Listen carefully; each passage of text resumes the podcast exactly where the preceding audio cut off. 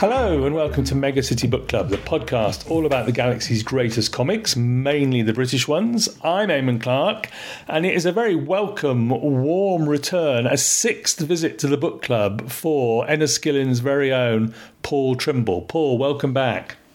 Good morning, Eamon. Thank you very much. I'm sure people are beginning to get fed up listening to me drone on, so we'll try and keep it interesting. Well, I think I think people are very interested in your coverage, particularly of nineteen seventies war comics, which is where we're going to go to in a moment. Um, here I am fulfilling a promise that I made to you at Enniskillen, where we said we'd get you back on to do a slightly longer recording and talk more at length about some uh, some comic books. Before we get to today's book, I'm going to start us off in our packed agenda with what we started talking about back in Enniskillen. We had this year, of course, five issues of Battle Action from, uh, edited by Oliver Pickles and sort of, sort of under the stewardship of Garth Ennis. We talked about the first issue back then. From the complete run of five, what would you pick out or what would you want to say about these issues, Paul? Well, first of all, I've got to say what a treat it was to have regular issues of Battle coming in again. The special last year was just fabulous, but to actually get regular issues of it was was something, um, you know, I, I certainly a few years ago would never have thought I would have seen. And they every issue just simply oozed quality, from the cover right through. Garth's selection of writers and artists for it was just top-notch. We, we talked about having John Wagner back on H M S Nightshade, which was just a dream come true. Uh, but to see the return of Yancey and Mule and the Crazy Keller story in, in issue two, and D-Day Dawson um, by Dan Abnett and Phil Winslade, you know, it's while Garth came on board battle at the Battle Action period, I was there from the beginning, so it's nice to see these characters pre-Battle Action Um, being introduced. Uh, Major Easy then in issue number three by Rob Williams and Henry Flint was just a knockout. It really was. Both did a fabulous job on that. And of course we had those wonderful covers for each issue by Keith Burns, which were just uh, spectacular. Yes, they, they Keith is just can turn his hand seemingly to anything. Um, they are available as as prints from the Rebellion website, uh, I think it is, rather than the two thousand A D website. So they're available as a set of prints in two different sizes, obviously without all the logos and type. So if anybody's interested in getting one and can't afford to pay Keith for an original, you can you can get a print of, of any of the five, as well as the, the wraparound for number one. And you reminded me, of course, uh, as you say, we had Major Easy with Rob Williams and Henry Flint, which is, which is a great combination. Um, and it was a delight to see some of these, some of the other stories that I was less familiar with, sort of given a new lease of life, as it were, by uh, modern creators. The whole the whole thing was just a wonderful creation. And of course, recently on um, the Battle Fans Facebook page, you've interviewed Garth Ennis about this year's specials and some hints about next year. Garth is very supportive of the Battle Action projects, and very kindly agreed to answer a few questions that were submitted by members of the Battle Action page, um, just about what has been accomplished so far with the special and the mini-series, and a few teases about what's coming next year. So it's we've got a lot to look forward to. Excellent stuff, and you can find that on the Battle Fans Facebook page. There'll be a link in the show notes to the page, and we'll talk a little bit more about the group as we get to the end and guest projects. Paul, I'm going to take us now from sort of like modern interpretations of battle back to the original and back to the nineteen seventies. Tell us the book that we decided to cover for today's episode. For today's episode, Eamon, we are going to be talking about Rat Pack, Guns, Guts and Glory, published by Titan back in two thousand twelve. Indeed, a lovely hardback that we've both got in front of us. Um... Lots of creators involved. Writers, Gerry Finley-Day, Pat Mills, John Wagner are the big names for us, but also W G. Eade, Ron Carpenter, Terry McGee. Art, Carlos Ezquerra, Massimo Belardinelli, Edouard Vanya's in there, Jim Aldridge, Kay Houghton, Colin Page, Mike White, F A. Philpott, H J. Johnson, and there's some also some uh, non-attributed agency work in the, the listings as well. This collects stories from the very first issue of Battle, I believe, March nineteen seventy-five, running through here to July nineteen seventy-five, I think, the stories in this collection. Um, and as you say, twenty twelve hardback. Um, we'll talk about availability as we get to the towards the end of the episodes. There's an introductory interview with Pat Mills talking about the creation of Battle and particularly of Rat Pack. Uh, and there's some black and white cover reproductions at the back of the book. So tell us, Paul, first of all, a little bit about why you chose, why we settled on this particular book for the book club, and then we'll get into how Rat Pack came to be. Well, Rat Pack was one of my immediate favourites back in the very early days of Battle. Um, my friends and I, we, we used to play as Rat Pack in the school playground uh, way back many, many years ago. And it's a series that I just have tremendous fondness for. Uh, Pat's Pat's interview at the at the, at the beginning of the book is very informative about the the, the creation both of Battle and of Rat Pack, um, which uh, Battle was, of course, created as a rival to D C Thompson's Warlord, uh, which had been a hit back in the previous year in nineteen seventy-four. So it's, uh, as I say, the Rat Pack is one that has stayed with me ever since, and uh, it's a series I never grew tired of, of reading and, and uh, looking back on. So I'm glad to finally have the opportunity to speak to you about it. Excellent stuff. Now, we've talked about a little bit in the past about the creation of Battle itself. This is... This is still the first issue of Battle, isn't it? And Pat is... He's doing a sort of, um, you know, what we now know as a signature Pat move. He's looking for a bit of a crib in creating a story for Battle and then handing it over to a creative team.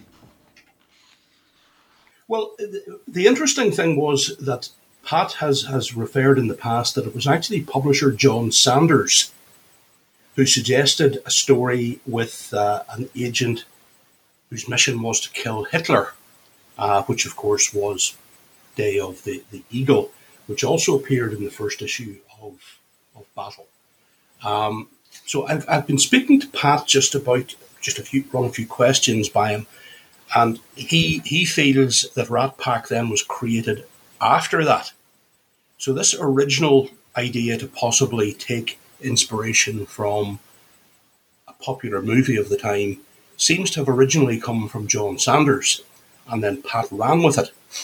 Uh, so, the uh, I mean, obviously, what we're talking here about is The Dirty Dozen, um, filmed in England, released back in nineteen sixty-seven, which, of course, was hugely popular and uh, would have been a, a staple on television back at the time. So, it was a very good call by Pat um, and John, of course, to, to, to develop a story based on this. Um, and to give it to Gerry Finley-Day to, to to to write.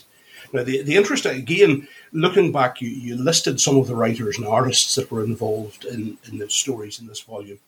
And this was Pat trying, most of the writers and artists we, you mentioned there had, had already established careers in comics. Maybe, maybe some of them actually for, for quite a number of years. So Pat was looking for mainly writers who could bring a modern twist to the stories, the modern twist that he wanted, rather than um, you know the more old-fashioned retro approach.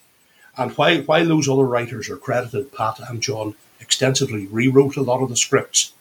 So some of them would have touches in them that Pat and John would have brought to it. Um, and let's not forget that Battle was actually produced in the girls' department of I P C. I listened with great interest to your Uh, Slaves of War Orphan Farm podcast a couple of weeks back, And uh, there was so much there talked about the, the, the, the writing, the difference between the girls' comics and the boys' comics. And uh, generally speaking, the girls' comics were seen to be a higher quality at that time. And this was the feeling that, that Pat and John wanted to, to bring to boys' comics, just a completely new, uh, fresh approach rather than what had been, you know, done back in the fifties and sixties. And if we turn to the creative partnership at the start, it's Gerry Finley-Day and Carlos Ezquerra. And we talked, you, you're right, I talked about this a little bit with Matthew Ellis when we talked about Tammy and Slaves of War Orphan Farm. This was the time period when uh, the sort of brain drain or the creative talent was drifting from D C Thompson down to I P C. And Carlos Carlos was caught slightly between the two, I think. Is that right? He was this was he was still working for D C Thompson.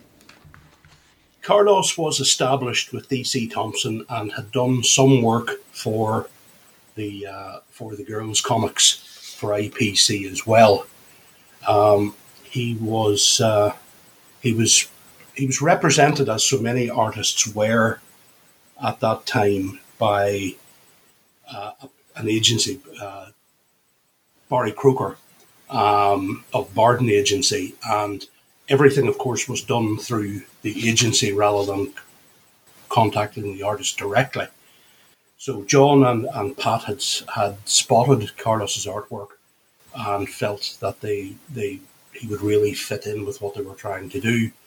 So apparently they sort of badgered Barry Coker into allowing him to contact Carlos, and um, the uh, he he started to, to work for for them then on on Battle, um, but still with commitments, obviously, to. commitments to D C Thompson and um, and other work. So he he wasn't able... It, of course, I mean, this, this was a new comic as well, and something very different to what had been done before. So there was no guarantee that Battle would be a success.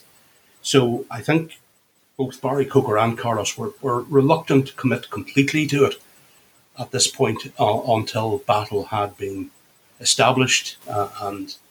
and the popularity of it was, was recognised.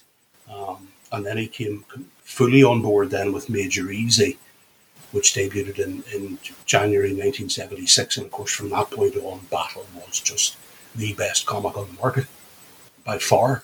You know, you and I both met Carlos. Uh, we, you know, had the privilege of meeting him. And, as you say, he still had some obligations at D C Thompson. And... From knowing Carlos, if Carlos said he would do something, he would do it. He would finish those obligations, wouldn't he? Oh yes, uh, I mean Carlos was he, he had uh, he had his honour, and he would always in contracts. Um, Barry Coker essentially essentially guided Carlos into what, what, what he felt was best for his career, and um, I mean, so many of the artists. Dave Gibbons, I think, worked for mm. Brian Bolland, and quite a few of the, the artists who would come on later were developed through Barry Coker and, and Bardem. So let's do the setup for Rat Pack itself. Tell us the story of the Rat Pack and who are the characters. Well, uh, as we've said, Rat Pack is was inspired by the Dirty Dozen. So what we have are a group of convicts, military convicts, Uh, who are released to take on missions um, in occupied Europe and further afield with uh, the promise of their freedom. Now, obviously, these guys are not the nicest of people and uh, a far cry from uh, agents, other agents and, and groups and whatnot from, from previous comics. Um, Gerry Finley-Day is a writer that was tasked with creating the the, uh, the series, and uh, he, he crops up in a number of stories through through the book. Um, it's interesting to note, somewhere or other I came across an illustration of what looks to be roughs of the headshots that appeared across the top of the first story, and uh, it gives the original character names um, which slightly vary from what they would become. Uh, Kabul Ataturk, known as the Turk, became Kabul Hassan. Bruce Sweet became Ian Scarface Rogan. Maurice Dancer became Matthew Dancer. And I'm assuming it's Major Ripper becomes Major Taggart. The only one that remained the same was Ronald Weasel. And uh, I spoke to Pat about this, and he reckons that, that these the, ch- the, the names that they, they eventually went with um, were were created by, by John himself, and uh, that those original names were from the the, the first scripts by Gerry. Uh, so it's just interesting to see. A little bit of development. So we have these... These four, as you say, military convicts, and then we have Major Taggart, who gets them out of prison in order to go on the various missions that they be, they do, and they each have their own. They have a distinctive look. They have those headshots that appear often on the title pages, and they all have their own specific sort of skill set, don't they? Which is quite useful for a comic book commando group. Yes, you've got the strong one, you've got the athletic one, you've got the safe cracker. You've got the, the guy who's handy with a knife and unarmed combat and whatnot. So as you say, it ticks all the boxes and provides exciting stories. It gives you opportunities to do pretty much anything with them because you've got a specialist that'll cover that'll cover um, you know, any part of the plot, really. And I was reading it and thinking to myself, Paul, about the sort of division between reality and comic book depictions of the war. I think it would be fair to say that we know from reading about World War Two that there were commando missions pretty much like this, as depicted in the comic, in the various theatres of war around Europe uh, and Africa. Probably not all the same team as depicted here in Rat Pack, but the actual missions they go on, you can see similarities with real missions that we know about. Oh, you can, yes. Uh, say, Pat and John wanted to interject reality into the scripts for battle as opposed to the war comics, war stories of the the, the, the sixties, say something like Captain Hurricane. You know, they, they, these were gritty, real stories. I mean, okay, some of them maybe aired into fantastic, some of the, the, the Nazi superweapons and whatnot, but they, they again, everything, as I say, was researched. Um, Gerry, of course, Gerry Finley-Day had a military background, and he brought that authenticity. Um, uh, Alan Hebden um, and uh, his father, uh, who'd served in the military as well. So there, there was a great deal of experience there, and say that that was incorporated into the stories to give it just this realism. And I noticed, the other thing I noted while I was reading through it again last night was that um, I was a great fan of Action Man, the toy figure, mm. and his various different uh, costumes or um, uniforms for, for particular different encounters that you could buy. There's a certain touch of that in their, you know, they have their parachute one, they have their frogmen one, they do a winter mission, so they're in their snow gear with skis and so on. Um, they certainly move about the various parts of the war, don't they? Oh, you weren't alone in, in reenacting sequences with your Action Man. I was exactly the same, uh, so I, I know exactly where you're coming from. Yeah, that was the great thing. Is there something particularly about this format um, and commando missions that worked particularly well in battle? Because obviously this was a this is a very successful three-year running strip, wasn't it?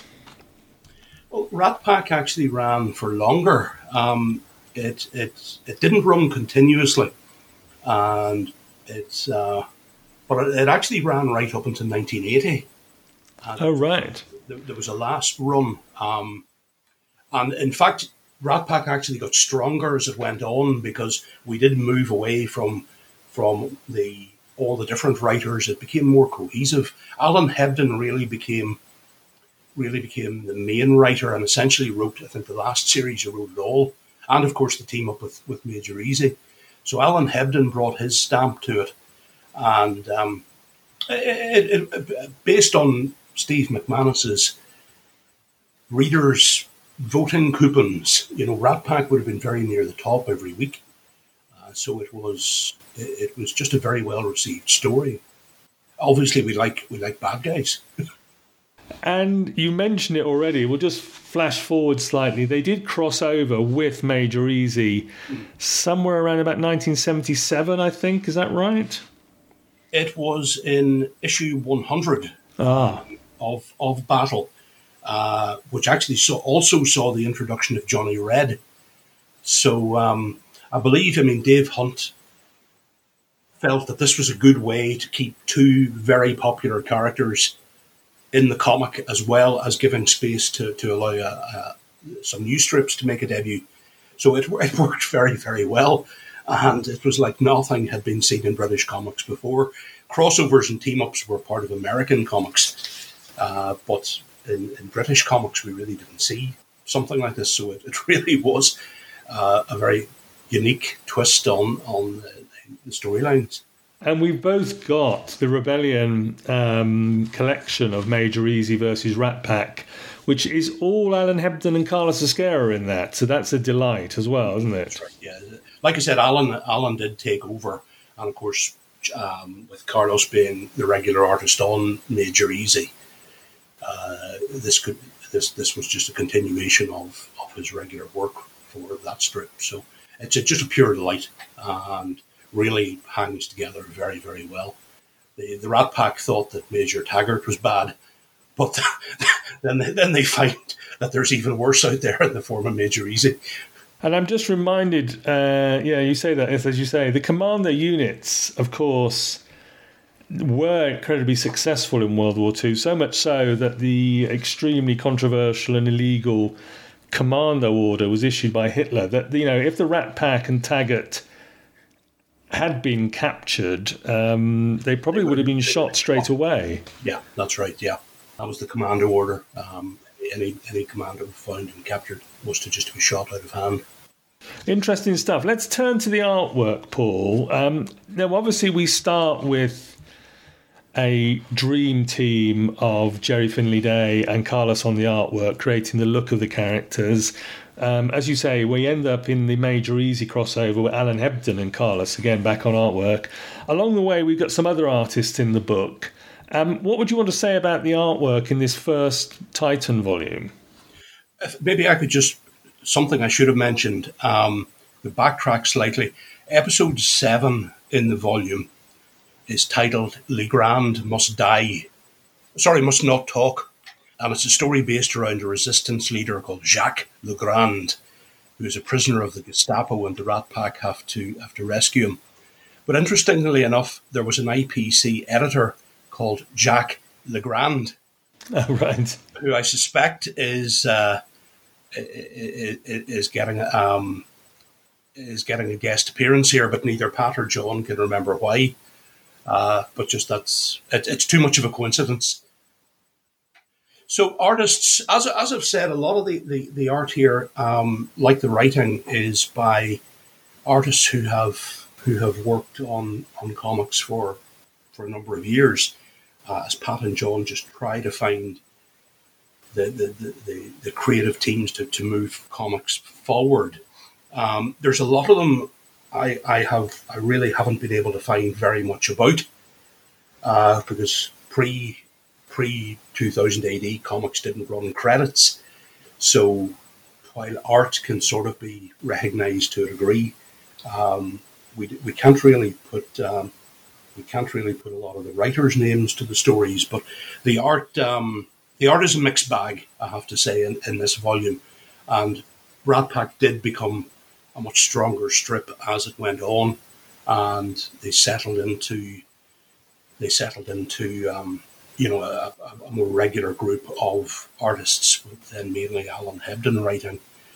I, I, I like, I like, I like uh, a, a lot of it. Um, F A Philpott, uh, who drew episodes three and four and more, he worked on Lion, and then went on to draw Pathfinders and Lookin', or some of the things I've been able to, to attribute to him. Mike White, who drew the, the helicopter story, he would go on to draw Kids Rule OK and Hellman of Hammerforce. So uh, again, the, the as I say, the artists had had uh, were, were I P C regulars, and Carlos essentially was the new guy, and then of course Belardinelli when he came along. It's interesting to see Belardinelli doing his seventies war comic stuff before he d- does obviously the late seventies and early eighties, two thousand A D, Dan Dare and Ace Trucking Company, and goes into all the alien weirdness. But his, his war comics were very good as well. Um, what's the, the other strip he did? Is it the Green... Uh, Green's Grudge War. Green's Grudge War, that's right. Because he was an artist on that. Yeah, he was, yeah, yeah. No, his, his work on Rat Pack is, is top-notch. Uh, he, he was a great find. And I'm very, very fond of his, his war comics. And then, of course, much later was able to put a name to the uh, the artist when, when two thousand A D began to run credits. But he was very he was very very strong on Rat Pack. It really became one of the most um, the, the most regular artists on it the, the following year in nineteen seventy-six.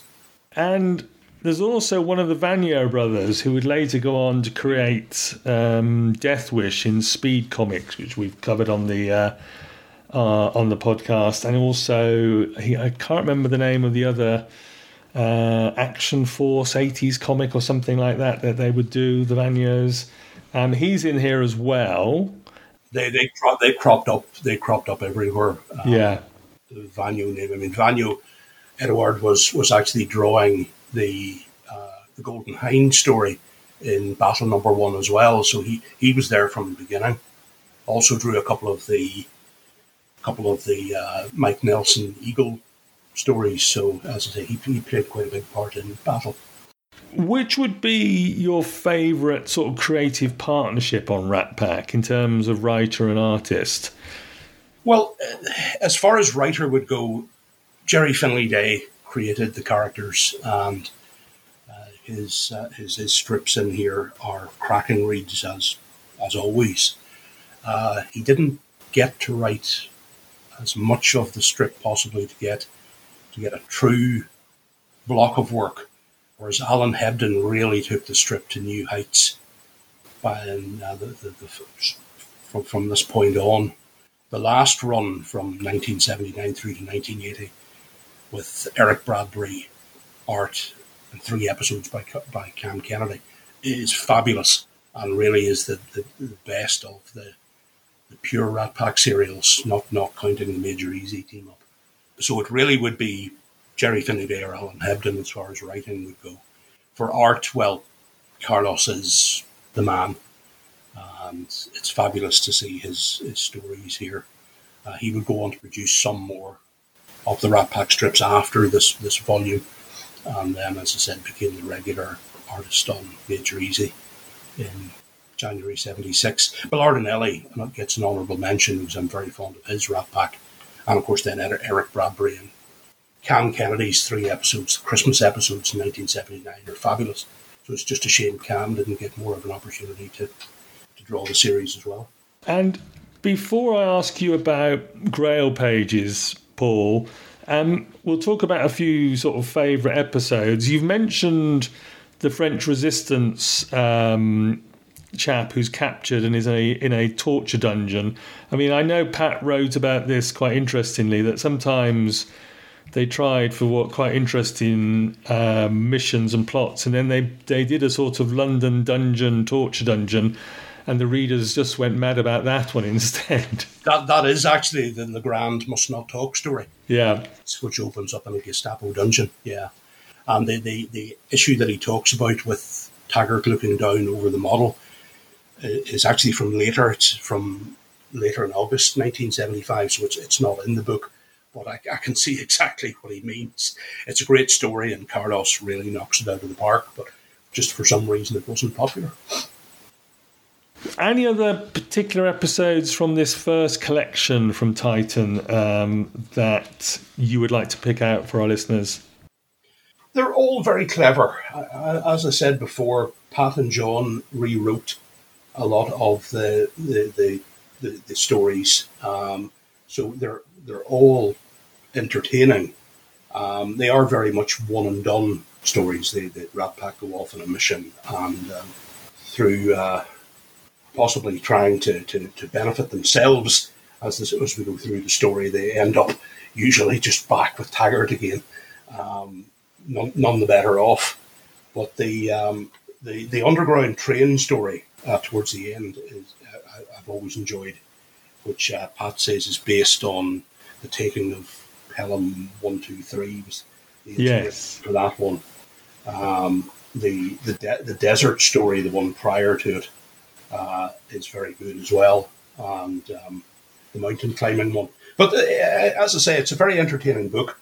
Uh, possibly best read in small chunks rather than trying to read it all in one go, because just comics back then weren't designed to be read that way. I'm just looking through now and I'm noticing the episode where Carlos comes back on art and has a truck crashing through a fence, yeah. um, with a looking up at the sort of front grille of the truck, which would become, I think, more recognisable later on when he does the Bentley for uh, Major Easy, obviously. Um, so that's great fun. Obviously, great fun to see Carlos coming back to the characters that he created. Oh, he, he would draw some more stories after this volume.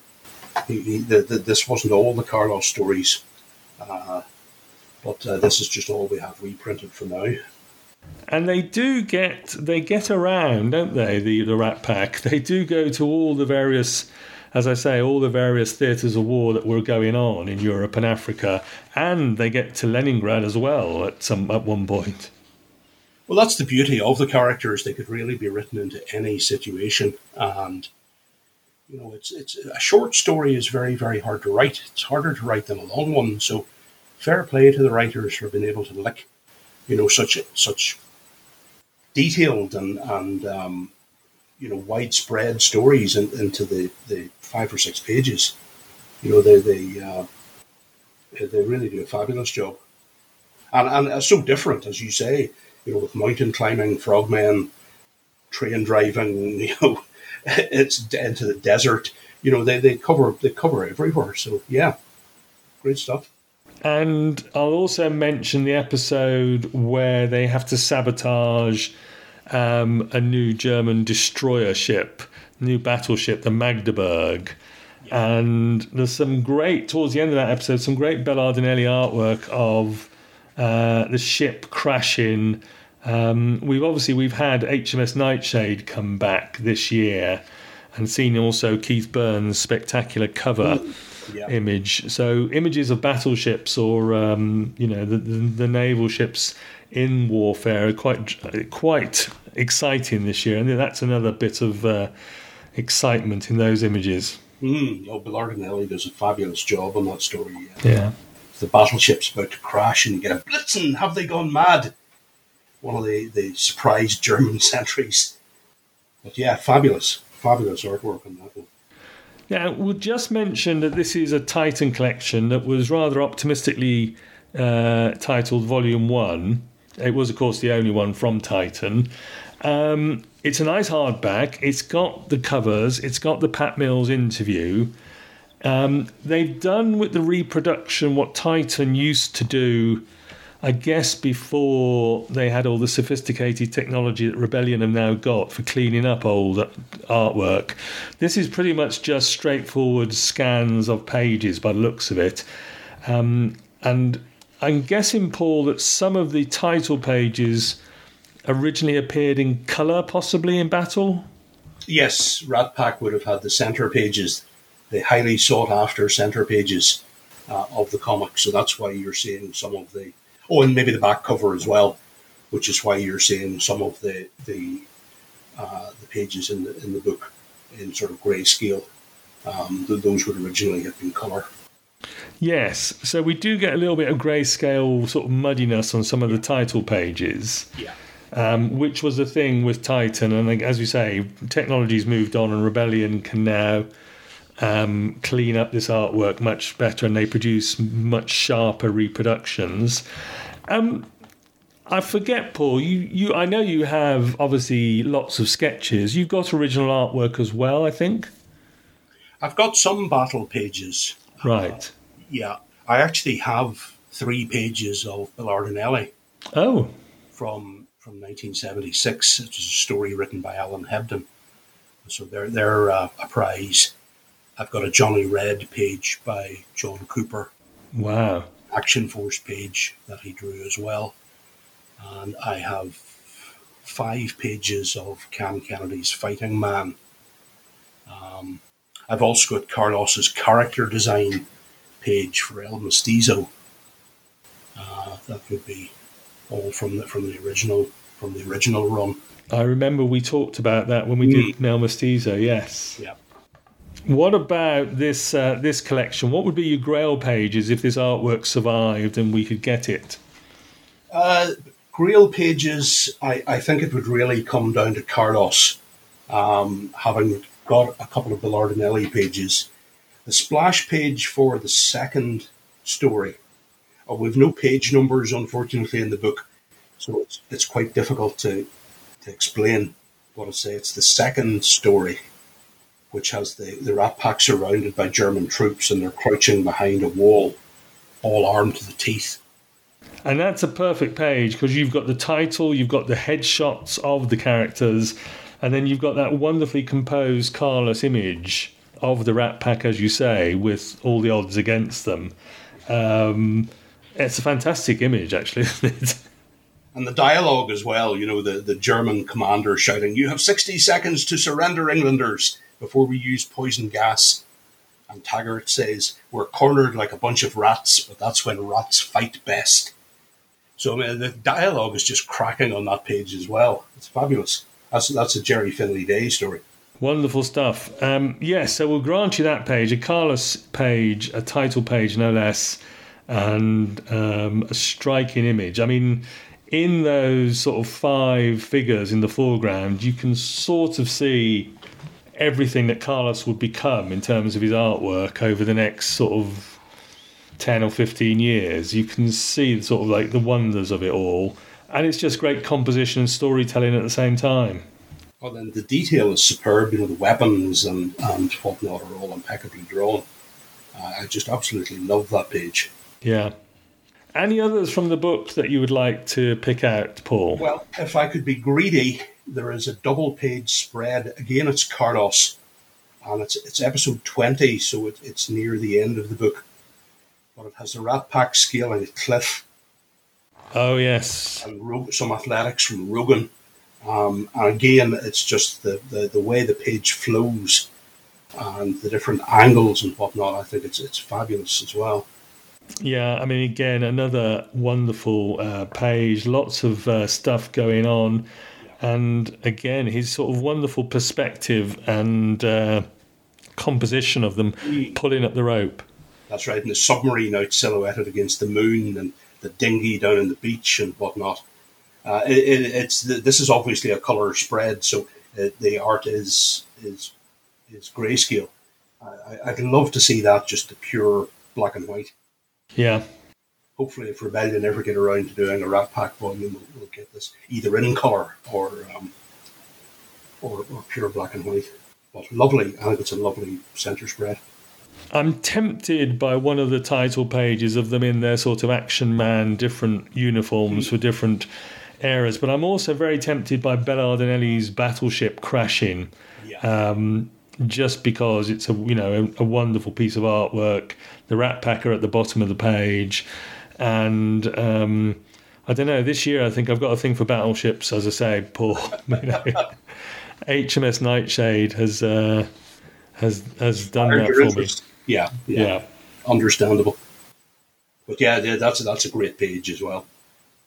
Now, we mentioned it was in a, in a way a sort of another one of Titan's experiments to see if they could put these out and it would sell. Um, since then, of course, it's all passed into the ownership of Rebellion, yeah. who have been, well, let's, what should we say? They, they they get to pick what they put out. Now, obviously, because Major Easy versus Rat Pack had not been previously reproduced, as far as I'm aware, they've put that one out. It would be nice if they're going to get to the Rat Pack at some point, but, um, you know... Yeah, they say, well, let's remember that the Major Easy versus Rat Pack was only available through the web shop. Right. It, it's not a generally available volume.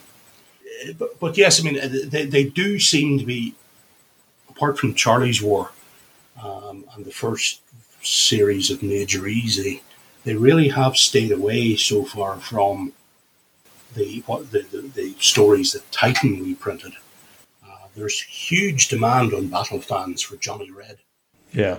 And, and, and Rat Pack, I'd love to see in an updated volume as well. I think Rebellion just, they own so much now with the, the, the complete archive, and they obviously are trying to cover all bases. We're getting some humor volumes, we're getting some girls comics, we're getting, we're getting, um, you know, some war stuff, we're getting some sports stuff.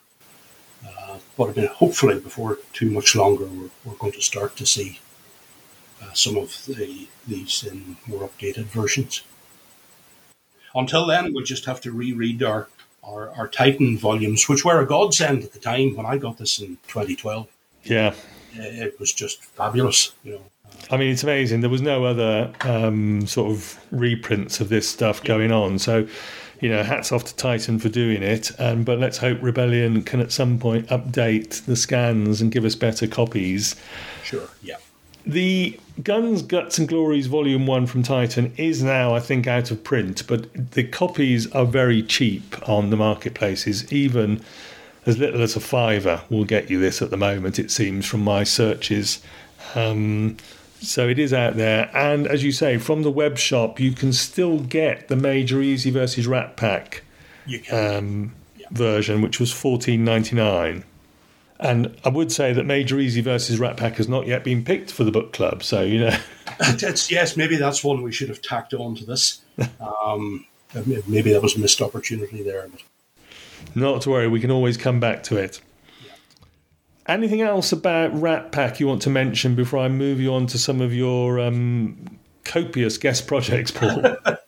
uh, well, I think we've pretty much covered. Um, I think we've pretty much covered everything there that I had.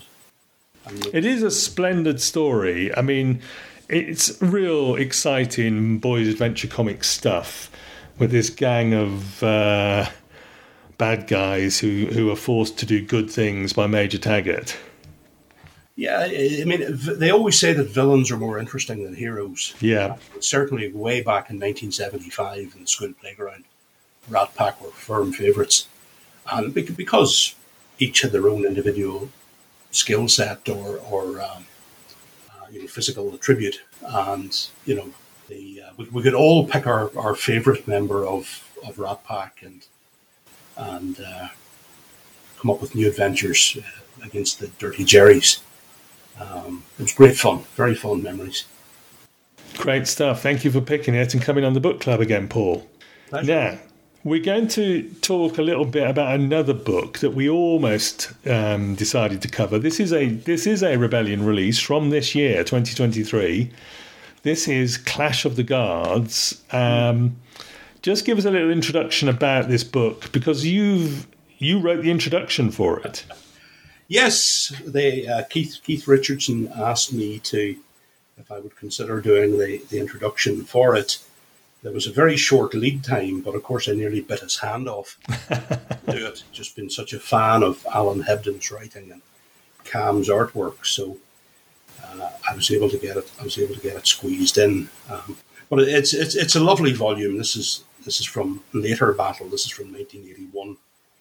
And just prior to some of the more action-orientated stories being introduced to battle, like Truck Turpin, the Hunters S I six and the Fists of Jimmy Chang, they came in literally as the um, as the Ron Tyner story uh, wound up. So uh, battle would change to quite a degree from, from this point on. But it's it's a lovely series, and Cam's artwork is just fabulous. The weapons, the panel layouts.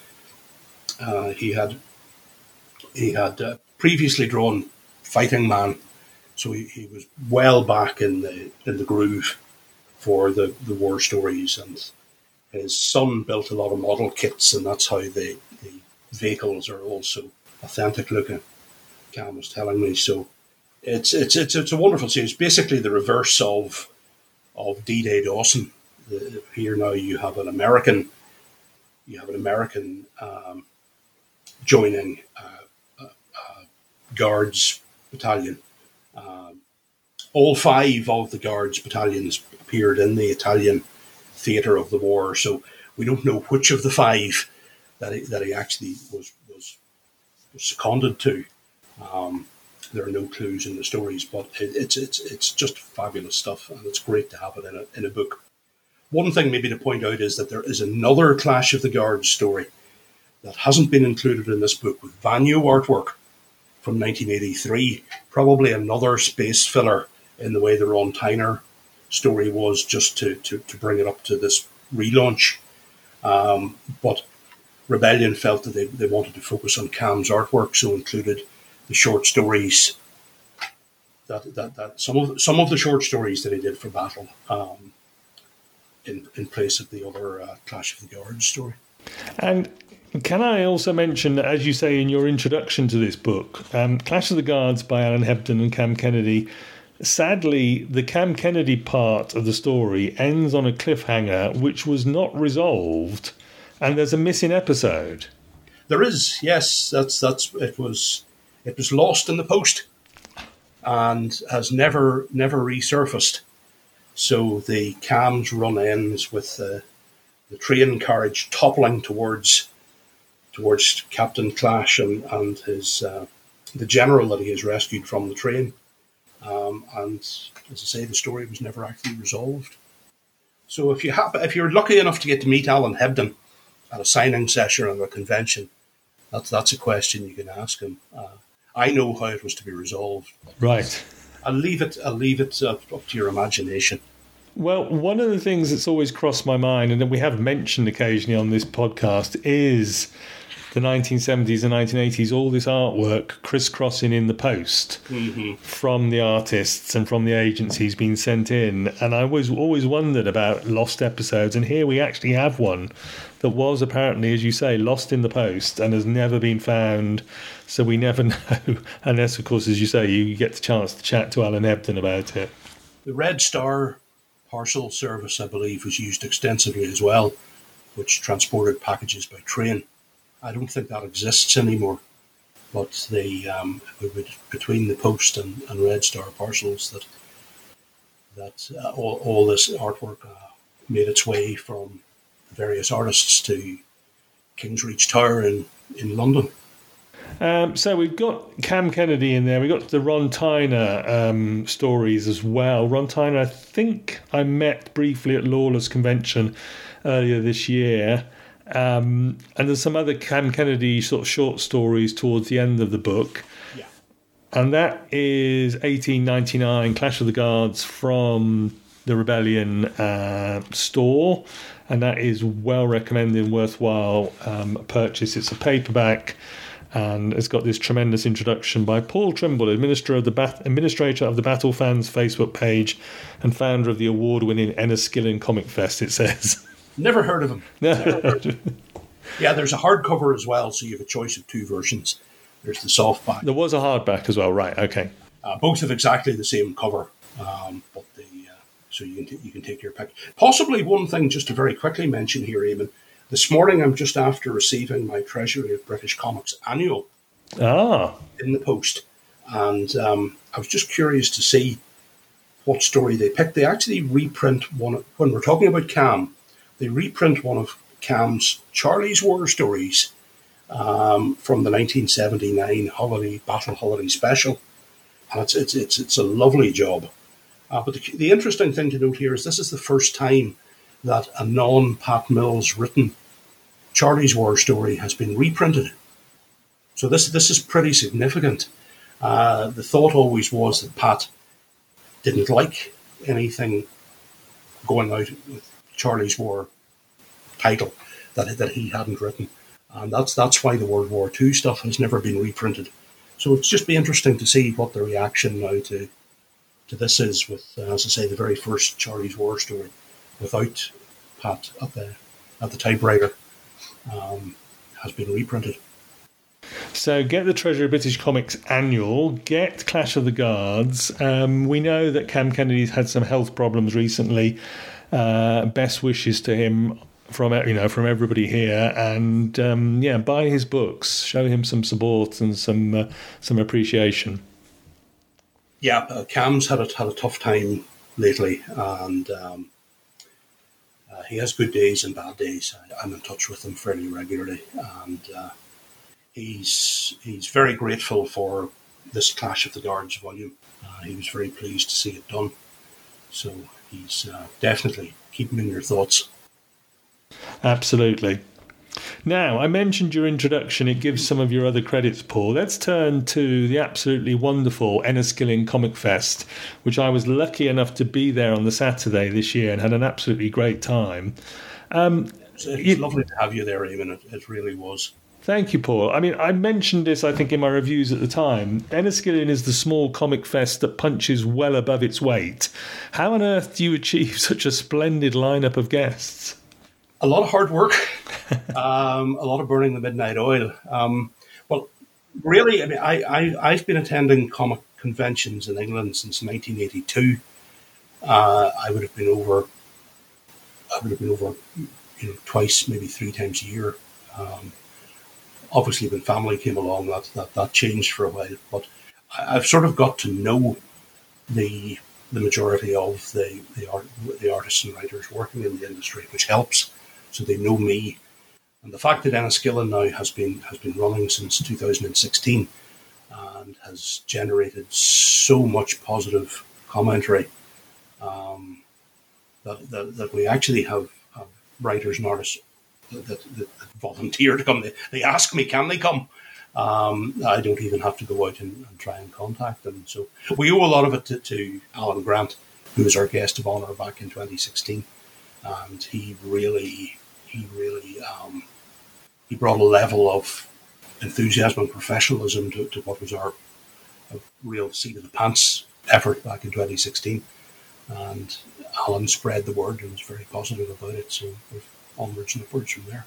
We've won, we've won uh, the Irish Comic News Best Convention.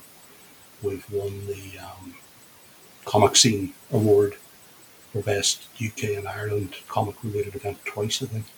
So um, you know, there's there's a lot of people who enjoy Comic Fest and, and what we do. So it's purely comic focused, and that's the way that I fully intended to remain. So we're very pleased, and myself and the team. Uh, I got to mention the guys that, that, that work with me on this, and uh, you know, we, we all put a lot of work in, and it's uh, just for the love of comics.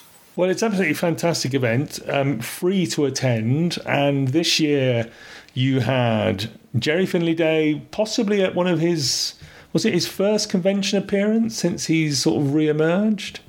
He he appeared at Thought Bubble last year, but I believe it was really just a sort of a one-hour signing session. Yes, right. Sort of a convention appearance. Um, so as far as I'm aware, Comic Fest was his first, and we we interviewed him on the on the day.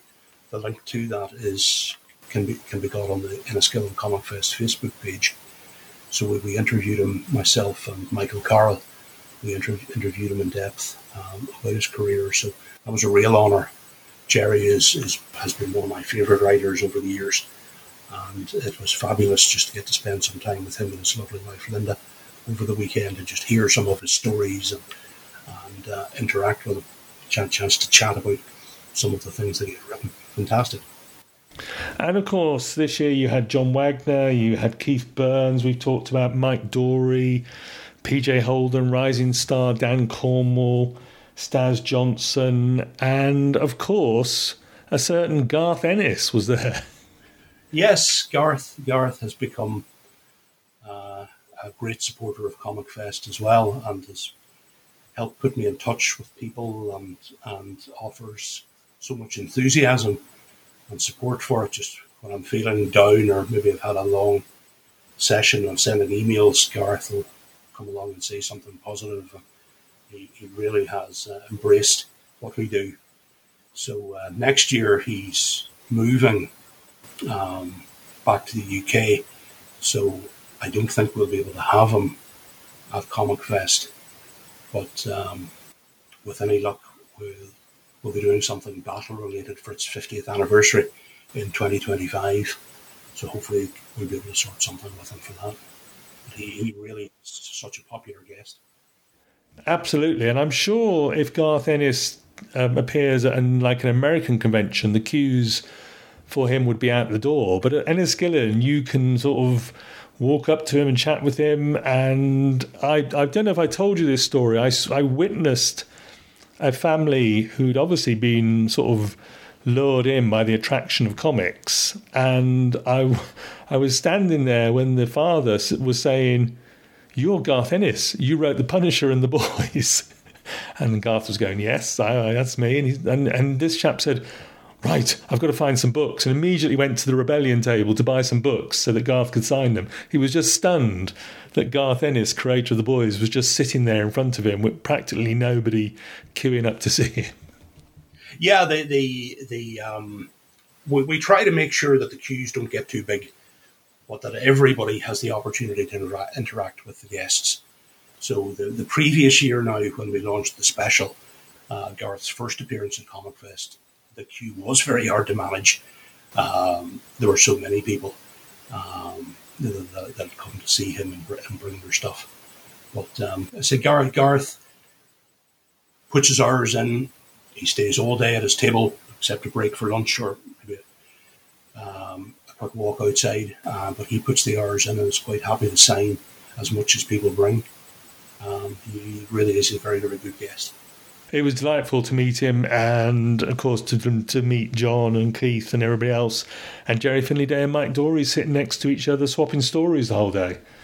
Well, that's the great thing, uh, to get to meet these these creators that have such a fantastic body of work, and they're quite often, I mean, they haven't seen each other in, in donkey's years, um, and uh, it's it's wonderful to spend some time, you know, with them in the bar afterwards and hear them bounce stuff off each other and, and slag each other off and whatnot. we, we we we did on the Sunday. We, Gerry Finley-Day had, hadn't been interviewed at a convention before, but he enjoyed it so much that he came to me afterward and he said, "Can I do it again?" And uh, I thought to myself, rather than just simply repeat what we did previously, that we might interview him together with John, and we put the two of them together. And uh, We the uh, the heat was just unbearable. We, we we had to keep the thing short. It was only, I think, about twenty-five minutes, because really the room was so incredibly hot at the time. There was no ventilation, but it was it was such fun, because the, the two basically just swapped stories and, and took pot shots at each other. Um, it, it, it was a lot of fun. I can imagine. That must have, yes. I was there on the Saturday, which was a pretty hot day. But yeah, wonderful event, Enniskillen. Um, and uh, yeah, we'll, uh, you know, it will return in twenty twenty-four, I guess. Yeah, uh, dates will be the eighth and ninth of June. We're going for the two-day format again, which was so popular this year. Um, we're moving away from Battle Action. We've done Battle Action the last two years, and we want to freshen the thing up. So we're... Um, We're, we're going to change things, uh, invite some different guests uh, next year. So uh, things are shaping up very well. And, um... So follow the Enniskillen Comic Fest on Facebook, link in the show notes for this episode. Yeah, we're on Twitter and Instagram as well. The majority of the, the stuff comes on Facebook. Excellent. And of course, we mentioned Garth Ennis and the interview that you conducted via questions sent in from the Battle Fans Facebook group.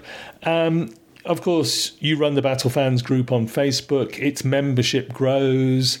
Uh, lots of great stuff going on there with people just talking about wonderful comics. It's it's, it's it really has taken off. Um, I launched it back in twenty twenty for the, the Battle's forty-fifth anniversary, and it's um, I mean, back at that time, Battle was very much an overlooked comic. It really didn't have wasn't that well known. Didn't get a lot of respect. And I've got to say, I'm delighted to see the higher profile now that, that, that Battle has. We have over three thousand two hundred members. I'm glad to say so many are active on, on the Facebook page as well. It's not simply me posting stuff and getting likes. Um, we, we have a, a very healthy interaction with all the members. We cover we cover things related to World War Two as well, books or films. It's not slavishly about Battle. Battle will always be the main focus of it.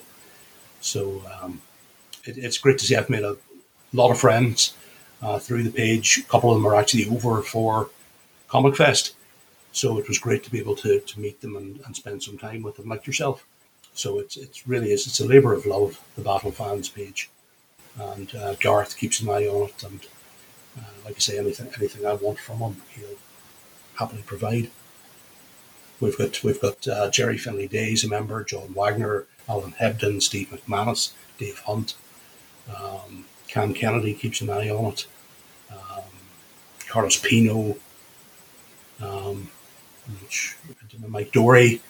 So uh, uh, Ian Kennedy played a big part in the page too. Uh, bless him.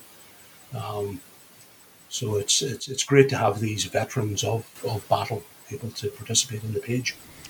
Absolutely, and also some extremely knowledgeable but also very friendly fans of the comic book and the, and the genre um, who will help out with queries. And you've managed to keep the group, uh, as I say, friendly and free of any unpleasantness, which is uh, a great success on Facebook. Well, we had we I had to move the page from, from public to private uh, last year just because we were getting a lot of spam, and there were um, there were some, some nasty comments um, posted on there. Uh, people that weren't taking things in context, so we had to we had to go private. But then I think virtually all Facebook groups ended up having to do that for much the same reason, um, which is a pity because I prefer everybody to be able to access it. But um, just the the uh, there there are people out there that that just seem to want to spoil things. So yes, okay, but it is a wonderful group, a uh, great resource. You'll find that links in the show notes for that as well, including the Garth Ennis interview that you conducted uh, with him, which also gives some ideas about what we might see in Battle Action next year when we're getting ten issues. I think ten issues. Yeah, just imagine almost a full year yeah. of, of a monthly Battle Action comic. Fantastic. Fantastic stuff. Now, you've also been writing. Um, I'll mention that you write um, for Justin Marriott's Battle in Britain's magazine. Justin's a book clubber as well. And uh, I've got the last two Battle in Britain's in front of me here, the, the Spies episode, the Future War issue. You've got articles in both of those. Um You know, Justin manages to produce these wonderful little magazines. He just brought out another one about uh, British comics as well. Uh, okay. Yeah. Yes. Um, and are you continuing to write for him? That's the plan. I mean, obviously, we don't. We never know what life is going to throw at us. And mm. unfortunately, I'm, I'm quite busy with family matters at the minute. But um, I... I The the bulk of my article for the next issue of Battling Britain's is written already. Uh, it, it was originally conceived, the, the, the Eagle, the Mike Nelson article I wrote for the last issue, uh, was actually going to, to, to go on through various other tough guys and lone wolves and spies that ran in battle. But the thing grew out of all proportion when, uh, when I started to flesh it out, and I very quickly realised that it was just going to be too big, uh, A, to deal with, and, and, and B, for the magazine to run. So speaking to Justin, we decided to run the, the Mike Nelson part on its own, and the the other part, uh, focusing on some of the lesser-known characters in battle, uh, would, would appear in the next issue. So a lot of that is actually written, which is maybe just as well, because it's, I really don't have a lot of free time at the minute. So I should have a piece in, in the next issue, which I believe is going to be out around the end of the year, maybe the beginning of twenty twenty-four. Great stuff. So again, links to Justin's work in the show notes. Uh, get Battling Britain's, get his latest, Comics Rule OK, which is full of fascinating stuff, including an article about Slaves of War Orphan Farm, the girls' comic that keeps coming yeah, up. Yeah, it was. Uh, that was quite uh, a bit of synchronicity. Yeah. A lot of great writers in it. I really enjoy Battling Britain's. If I wasn't a part of it, I would still be buying issues of it because it really is very, very well done. Terrific stuff. And of course, you tell me before we started recording that you've also turned your hand to some comics writing at last, Paul. You've got, you've got, yes, you've got something getting, coming out. You're getting an exclusive here. Uh, I haven't mentioned this. Um, but yes, I, I uh, Peter Duncan, the, the editor and publisher of Sector thirteen, Uh, in Belfast, had been on at me for a few years with writing something. I used to write a newspaper strip back when I lived in, in Banbridge back in the eighties, Um, I wrote a, a newspaper strip for the, the local free advertising paper there, but I haven't written anything since. But he's, Peter went on with me about about trying to put a script together, and and I always told him, "Oh, I haven't the time for that. I, I couldn't couldn't take that on as well." But just it came to me this year or last year. He asked me again, and I thought to myself, "Well, this really might be the only opportunity that I have to actually produce a comic, produce a story for a comic uh, that will be on sale at conventions and uh, whatnot." So it would be fun to try to do. So it was a bit of a head scratcher to what to actually write. Um, Peter initially suggested just a true life war story, pick a, an incident in World War Two and dramatize it, break it down into a script. And I thought about that, and then I thought, well, really, that's not terribly exciting. And uh, one night, uh, I don't want to say too much here. Uh, it's four pages, and it's four pages, so the, the, the it's very slight. It's very slight and moves very fast. There's coincidence upon coincidence uh, to, to get the thing crammed into four pages. That's what Peter wanted. So um, it probably could have done been fleshed out a bit more. But uh, Dave Hunt, the, the, the battle editor, very kindly agreed to, to script edit it for me, uh, which was fantastic, a real, real honour. And Dave made some suggestions. I ran it by Garth, who thought it was very clever. Uh, so um, it'll, it'll be fun to see what the reaction is when it comes out. As far as I'm aware, it's coming out around the end of the year in one of Peter's magazines called Splank, which is a, a mixture of, of genres. I think there might be a story by Steve McManus in it as well. So uh, looking forward to seeing that. I've seen the original art produced for it, and it's utterly fabulous. So it's about a group of characters called the King's Reach Commandos. Oh, right. Which um, maybe is quite fitting to mention, considering we've been talking about Rat Pack today. Uh, so uh, I'd be interested to hear what you think of it. I'm looking forward to it. I shall try and put a link to uh, Peter's page for that as well in the show notes for Splank coming out later this year. This year. Yeah, Box of Rain, I think, is the, the site that they, they use for um, the various Sector thirteens and magazines and other uh, publications that Peter does. Um, they're, they're great supporters of Comic Fest, and it's, it's lovely to see them every year coming down, and, and the quality of the material that they're putting out has grown so much. Uh, it's great to have another small press publisher out there doing such great stuff. Fantastic. Well, Paul, you are extremely busy at the moment, both in comics work and in, of course, we've both had very busy weeks, but we've managed to squeeze in a Saturday morning where we can talk about nineteen seventies British war comics with people like Gerry Finley-Day and Carlos Ezquerra and Alan Hebden and Massimo Belardinelli. So thank you very much for giving up your time. Oh, it's always a treat, Eamon. It has been a very welcome distraction prepping for this. I really, I wish I'd had a bit more time um, just to, to put things together for you. Um, we've crammed quite a bit in to the talk today, and uh, but I, I'll always make time for you. I enjoy, I really enjoy our chats on, on old comics, and so it's it's, it's a real honour to be invited back again. Anytime, mate. Anytime. Thank you very much, Paul. Well, hopefully we'll get you back on next year in twenty-four, when hopefully things are a bit calmer for us all. Um, so great. Thank you, Paul. And thank you to everyone for listening to the book club. As ever, follow the pod on Facebook, Instagram, Mastodon, Threads, Blue Sky, and the two thousand A D Forum. No longer on Twitter. We are at megacity book club dot com, where you'll find links to all of Paul's other projects that we've been talking about. Email me m c b c podcast at gmail dot com if you've got comments, suggestions, or a book that you'd like to come and cover.